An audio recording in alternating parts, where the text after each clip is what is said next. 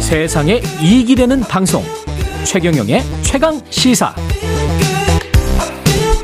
네, TV 조선 제 승인 심사 과정에서 점수가 변경됐다 또는 점수가 조작됐다 어, 이런 의혹을 받고 있는 한상혁 방송통신위원장 구속영장이 기각됐는데요.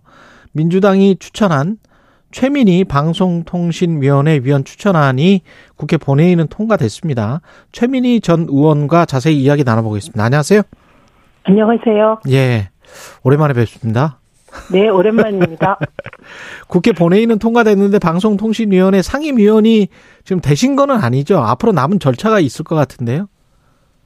대통령 임명 남은 것이고요. 예. 그리고 음, 야당 추천 몫이, 몫이기 때문에 예. 이거 그냥 그러니까 추천하면 사실상 되는 어, 거. 임명 절차는 어, 되는 거죠.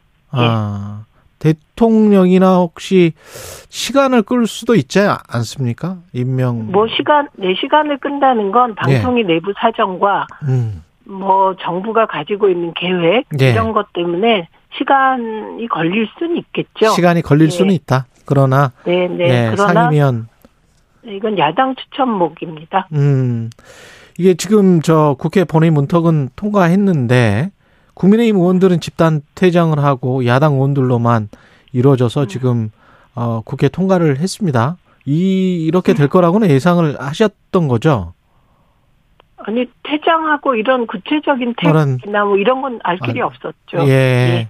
그 근데 국민 이건 저에 대한 반대라기보다는 예.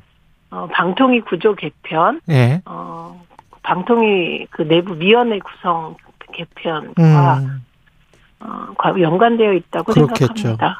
예. 내부 위원회는 지금 몇 대 몇이 됩니까? 만약에 이제 들어가시면 어, 일단 4월 5일에 김창룡 위원이 임기가 다합니다. 예.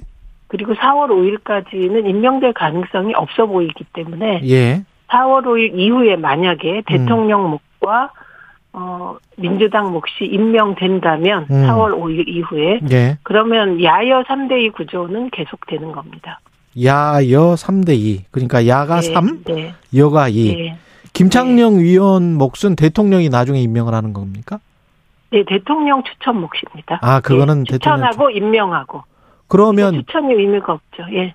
최민희 의원님은 안형환 부위원장이 임기를 마치면서 그 뒤로 지금 가는 거였잖아요. 그죠? 네. 네. 어, 그때 임기 마치면서 안영환 부위원장이 이런 네. 말을 했단 말이죠. 그동안 부위원장을 3년 임기 중 여권 1년 반, 야권 1년 반 하는 게 관례였는데 네. 제가 1년 반을 못했기 때문에 예. 김효재 위원이 하시면 그게 방통위 규정에 맞지 않나 이러면서 이제 음, 그 구야권 현 여권 네. 위원이 어 해라 뭐 이런 식으로 이야기를 했어요.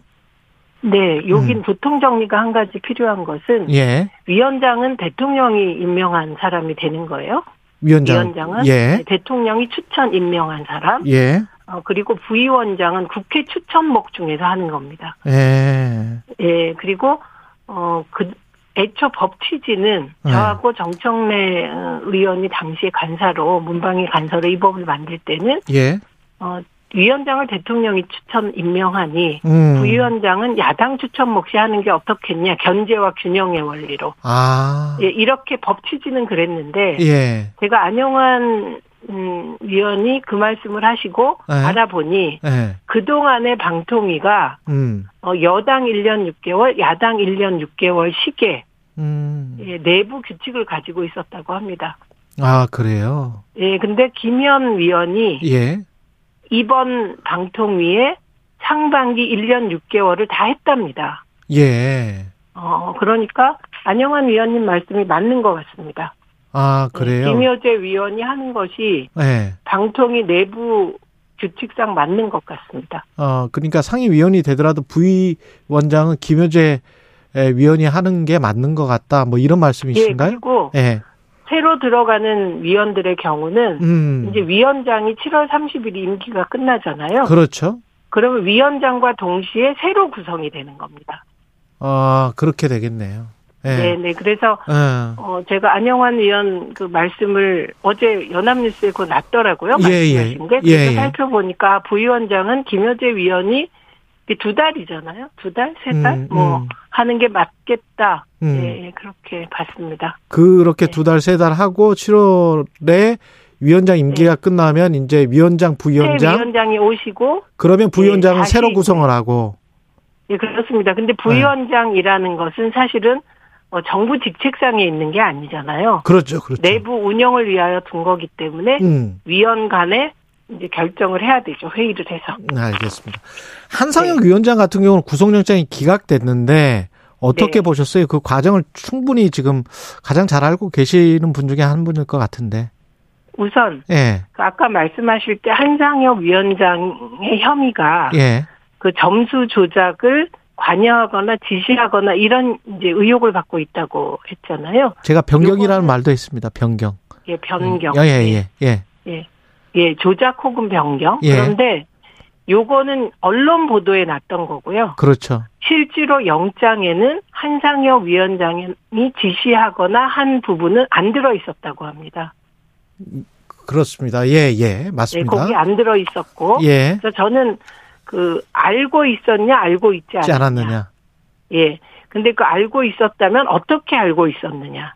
이게 단순 변경이냐? 아니면 지시에 의한 조작이냐? 예, 그러니까 쟁점이 굉장히 많았던 그렇죠. 것 같습니다. 예, 예, 예, 그래 그렇기 때문에 저는 이 영장 청구가 무리하다고 봤고, 예, 예, 예. 그리고 한상혁 위원장이 법률가잖아요. 음, 예, 위원회에서 위원장을 하다 보면 제가 방송위원회 부위원장으로 일을 해봤기 때문에 그랬죠. 예, 예, 모든 절차를 법과 내부 규칙에 따라 하지 않는, 않는다는 건 굉장히 무서운 일입니다. 예. 네. 왜냐하면 정무직 공무원으로 들어가면 이게 본인이 져야 될 책임과 권한의 한계를 명확히 알고 들어가기 때문에 그렇죠. 특히 법률가인 한상혁 위원장이 그런 절차에 있어서 불법 행위를 했으리라고는 보기 어렵습니다. 그러면 TV조선 재승인 그 심사 과정에서 검찰이 이 수사하는 것 이 자체가 어떤 정치적인 함의가 있다 이렇게 생각을 하십니까? 저는 그렇게 생각합니다. 예. 네, 검찰이 뭐 왜 그런지 제가 뭐 팩트를 다 알 수, 진실을 알 수는 없지만 예. 어, 일단 법원에서도 다툼의 소지가 있다였어요. 그렇죠. 네, 그리고 협의에 예. 관해서. 방어권 보장이 필요하다였어요. 음. 예, 그래 이건 범죄 혐의가 소명되지 않은 것으로 저는 판단이 됩니다. 음. 그리고 이것은 어, 정현주 사장을 쫓아낼 때 예. 우리가 예. 그때와 같은 상황이 반복되고 있다고 생각합니다. 아, 그때 그리고 정현주 사장은 예. 그 국세청과의 배임 소송에서 그렇죠. 예. 사실 이겼잖아요. 국세청과의 법인세 환급 소송에서 그렇죠. 이기고 법원의 조정을 받아들여서 음. KBS에 손해를 끼쳤다고 배임으로 그렇죠. 기소되었지만 네. 4년 후에 무죄 받았습니다. 그랬죠. 네, 그 상황이 반복되고 있는 게 아닌가 이렇게 생각합니다. 근데 상식적으로 봤을 때는 임기가 7월 말에 끝나는데 그 위원장을 쫓아내기 위해서 검찰 수사를 한다. 그게 그렇게 무리할 필요가 있나 이런 생각도 들거든요. 네, 한편으로는. 그래서 7월 30일 임기는 보장돼야 하고 예. 이게 사실은 내각에 있는 장관들이 임기가 보장되어 있는 자리가 몇 개 안 됩니다. 음. 네, 위원회 구조로 된 몇 개의 임기가 보장되어 있거든요. 예. 그것은 중립성이나 독립성을 보장해줘야 되는 영역이거든요. 예. 네, 그래서 이거는 어, 만약에 다음에 정부가 바뀌면 그 정부에서 또 그 방통위원장 네, 또 이럴 거냐. 내보내기 위해서 또 이러면 안 되기 때문에 그렇죠. 네. 그냥 예. 법정신에 맞게 임기가 보장된 그 위원회의 위원장은 임기를 보장하는 게 맞고 음. 이 기타 무슨 다른 정무직들은 이제 정권이 바뀌면서 음. 물러나는 게 맞다고 생각합니다. 예. 임기가 없는 곳은 임기가 없는 곳은 임기가 네, 없는 네. 곳은 그 안영환 부위원장 같은 경우에 만에 하나 네. 이제 위원장이 기소가 된다면 조직을 네. 위해 결단을 내려줄 것을 부탁드린다. 이거는 뭐 기소가 되면 물러나라 이런 이야기잖아요. 그 안영환 위원 같은 경우는 예. 국민의힘 추천으로 김 들어왔죠. 증인이 예. 어. 정부 여당하고 같은 기조로 결의 말씀을 부드럽게 하신 거죠. 예. 알겠습니다. 만약 그 이제 그 대통령 임명만 남았으니까 방통위원 되시면 어떻게 방통위가 운영돼야 될 것 같습니까? 어, 저는 사실 다들 기억하실지 모르지만 제가 음. 노무현 정부 때 방송위 부위원장을 하면서 예. 진짜 중립 그다음에 법과 원칙에 따라 일하다가 소문이 났었습니다. 예. 최민희는 청와대에서 어, 최모와 정모는 청와대에서 버림받았다 이런 소문이 났었어요. 예. 예, 저는 그 법과 원칙이 정하는 대로 음. 그리고 방송 지금 사실은 우리는 정파적인 문제로 이렇게 갈등을 빚고 있지만 예. 지금 우리 방송이 처한 상황은 OTT 시장을 비롯하여 산업 경쟁력을 매우 높이는 데 집중해야 될 시기라고 봅니다. 그럼요.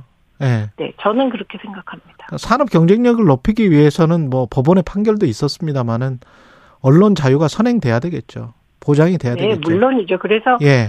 사실은 저는 정부가 바뀔 때마다 예. 음. 정도의 차이는 있지만 방송이 보도를 잘해주길 바라는 건 그건 인지상정 같습니다. 알겠습니다. 그런데 예. 방송이 보도를 잘하도록 하려면 음. 일을 잘하면 되는 거거든요. 그렇습니다. 네, 예. 그래서 그 이게 원칙이다. 예. 그리고 여야 추천 몫을 나눈 것은 방송이 중립적이고 독립적이야 적이야 하기 때문에 여야를 나눠 놓은 것입니다. 예. 위원을 추천할 때 그래서 이 법정신에 따라 잘 운영하면 된다고 생각합니다. 여기까지 듣겠습니다. 최민희 전 민주당 의원이었습니다. 고맙습니다.